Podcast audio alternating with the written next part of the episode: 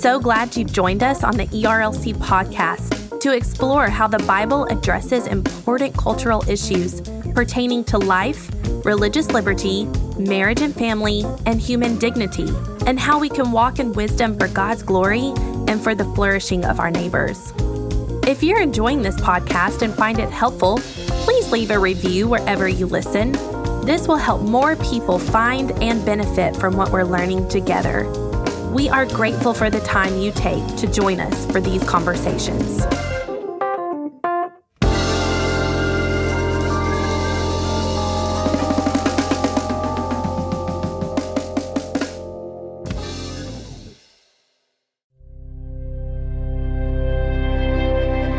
Welcome to the ERLC podcast. This week we'll hear a message from Mike Cosper. And ask yourself for a second why is Kim Kardashian famous? Why is she so successful? Why has she got such a hold on our culture's imagination?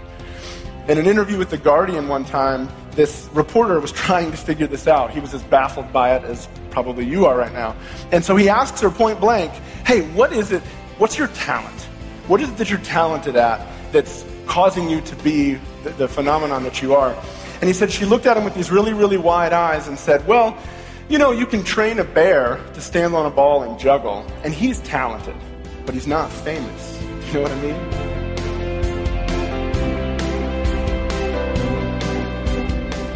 Do you ever wonder why the love of movies and stories and television seems innate?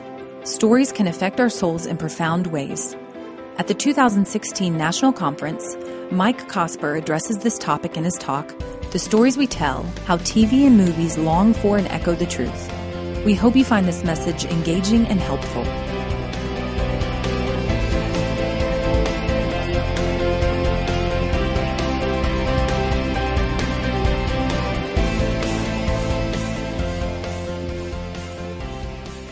I'm here today to talk about uh, storytelling about stories and culture, about why we tell stories, what we're trying to get out of them, what they reveal about us and the human heart.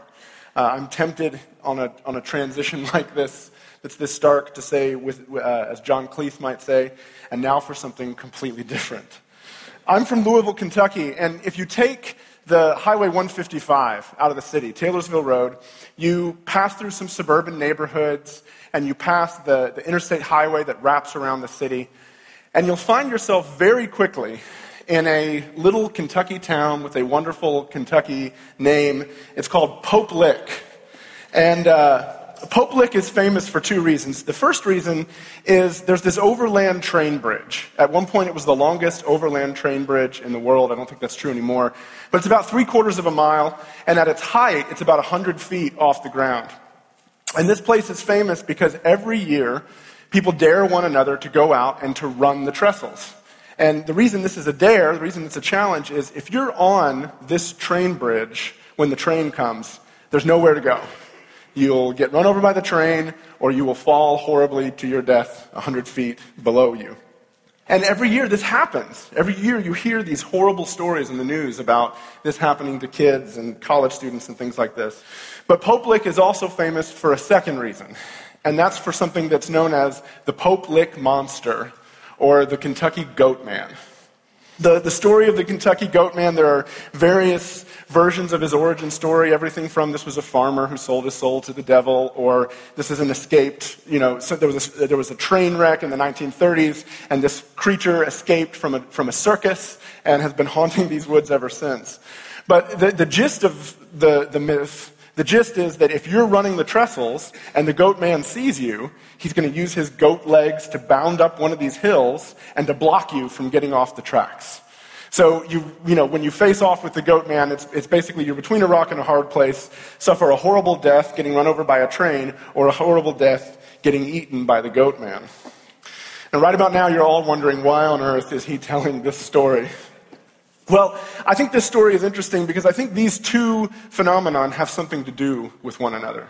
Andy Crouch says that culture is what we make of the world. And I think stories are a way that we make sense and we make meaning in a world that's often very troubling and very confusing.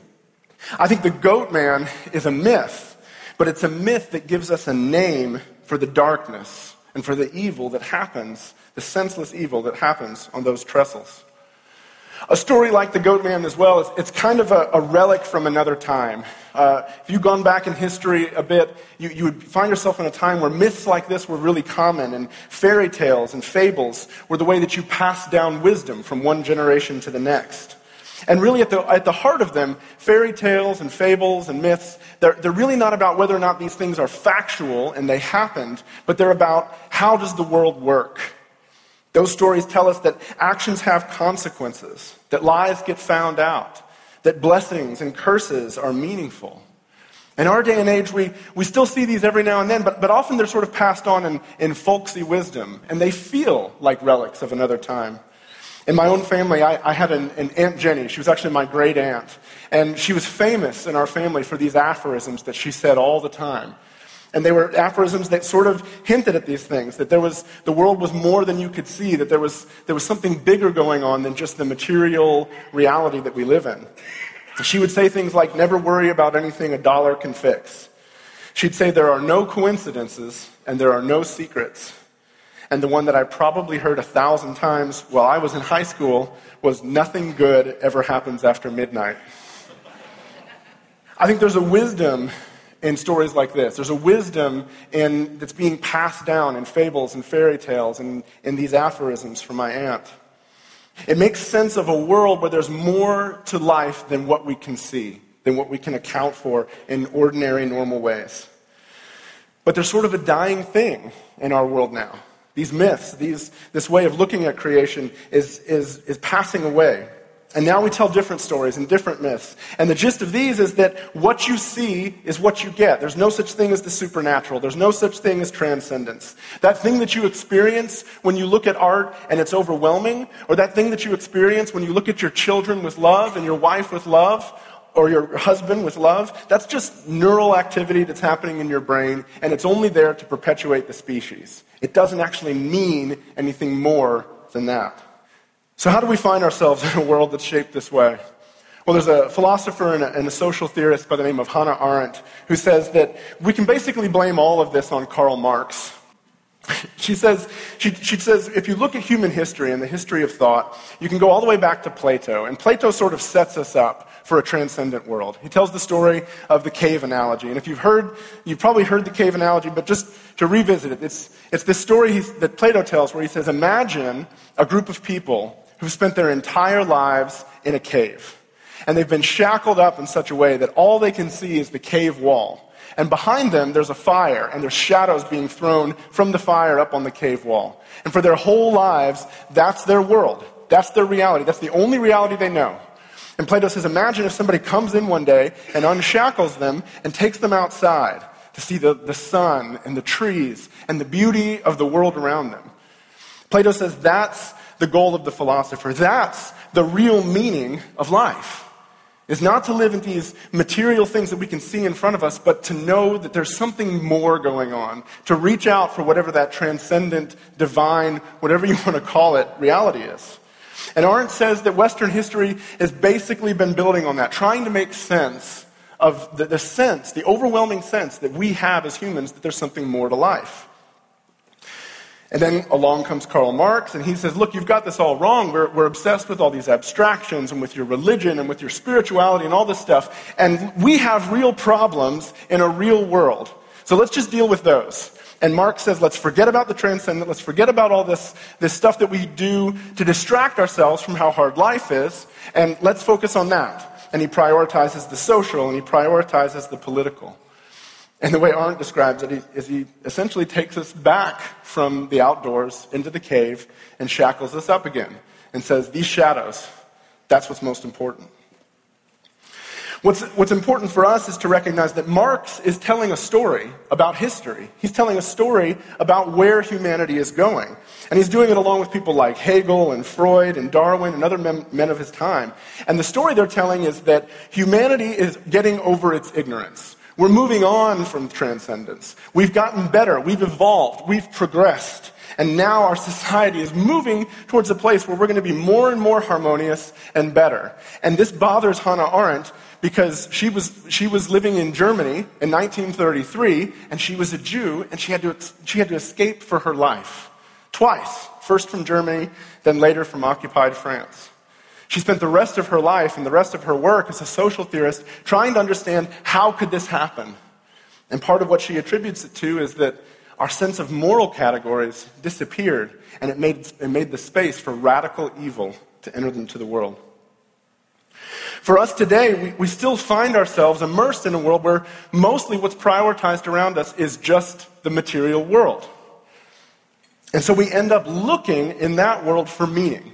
We can't look to the transcendent anymore. We're sort of blocked off from it. If we try to go there, our heads bump on a ceiling. That's the way our culture works. And so, where do, where do we go? Where does we go as a culture to try to find meaning, to try to find value, to try to find satisfaction for our souls? We look for it in the material world. And my favorite example of this is probably reality television.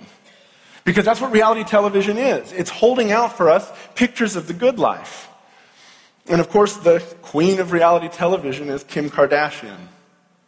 And ask yourself for a second why is Kim Kardashian famous? Why is she so successful? Why has she got such a hold on our culture's imagination?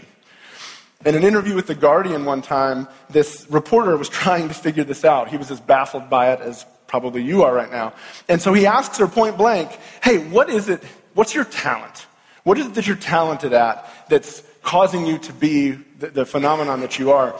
And he said, She looked at him with these really, really wide eyes and said, Well, you know, you can train a bear to stand on a ball and juggle, and he's talented, but he's not famous. Do you know what I mean? See, she is an icon of the good. It's a great quote. I mean, it's an amazing quote. She's an icon for us of what we think the good life is. She's powerful. She's rich. She's a, she's a sex symbol. She's all of these things that we think if we had that, then we'd be happy. And so we flock to her. People flock to her and they spend money to try to, to try to assimilate some of her life into their own lives. What reality television does is it reveals where our hearts really are, what we're actually longing for, and what we're hoping is going to make us happy. Whether it's a, a lifestyle, or a new home, or food, or wh- whatever it might be. But the fact is that even in a world that's oppressed by this materialistic way of thinking, we still long for transcendence. We still long for a story that shapes our world around a greater hope and a greater meaning. And in our day and age, the way that that stuff gets worked out of the human art, heart is often in pop culture, in fiction, in fantasy, and in comic books. Comic book writer Grant Morrison has this great quote. He says, We live in the stories that we tell ourselves. And for Morrison, he, he believes that comic books are essentially modern mythologies. They're the places where the longings of our hearts really are, really are being expressed because it's, it's safe. We go, oh, that's just fiction. We don't have to assign any real meaning to it. And he says, but it's no coincidence the way that desire shows up in comic books. He says, it's no coincidence that in the height of the Cold War in the 1960s, when, when nuclear terror has basically gripped the whole world, that, a story gets told about some scientists who are trying to develop weapons, but they're trying to be peacekeepers, but everything goes awry, and all of a sudden you have Dr. Octopus, and you have the Green Goblin appear in the world. Human effort goes wrong, and now there's a radical evil on Earth. But then what happens next is a radioactive spider, somehow, by providence, by fate, by the hand of God, bites an ordinary kid, and there's a hero who shows up who can save us from scientific nuclear terror. Just as the goat man gives name to a fear about the trestles, Spider Man gives us a name for a certain kind of hope. So, while on the one hand, the world is telling us stories that say there's no such thing as mystery, there's no such thing as the soul, your, spirit, your spirit, your soul, they're not vulnerable to anything unseen, there's no real consequences beyond this life. They're telling stories that define the good life in terms of power, money, and sex. The human heart continues to express a longing for meaning, for hope, for a story that can make sense of all of this.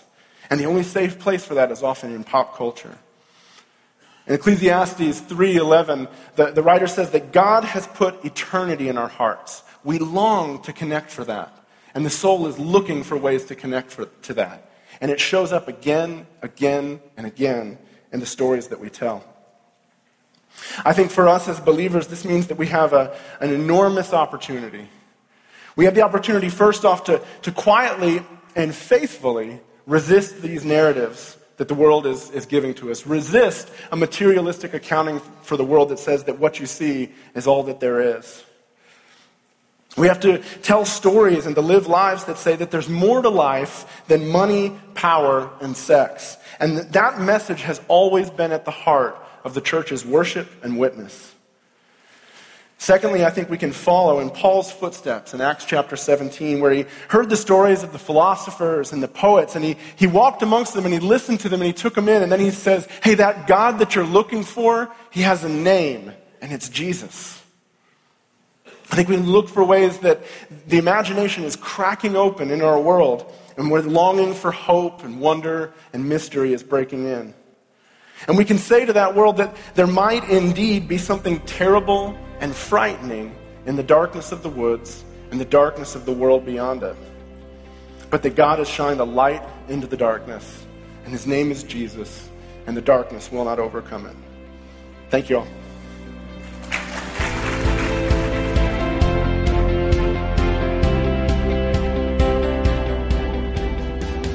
Thank you for tuning in to this episode of the ERLC podcast. For more information about cultural engagement, visit erlc.com.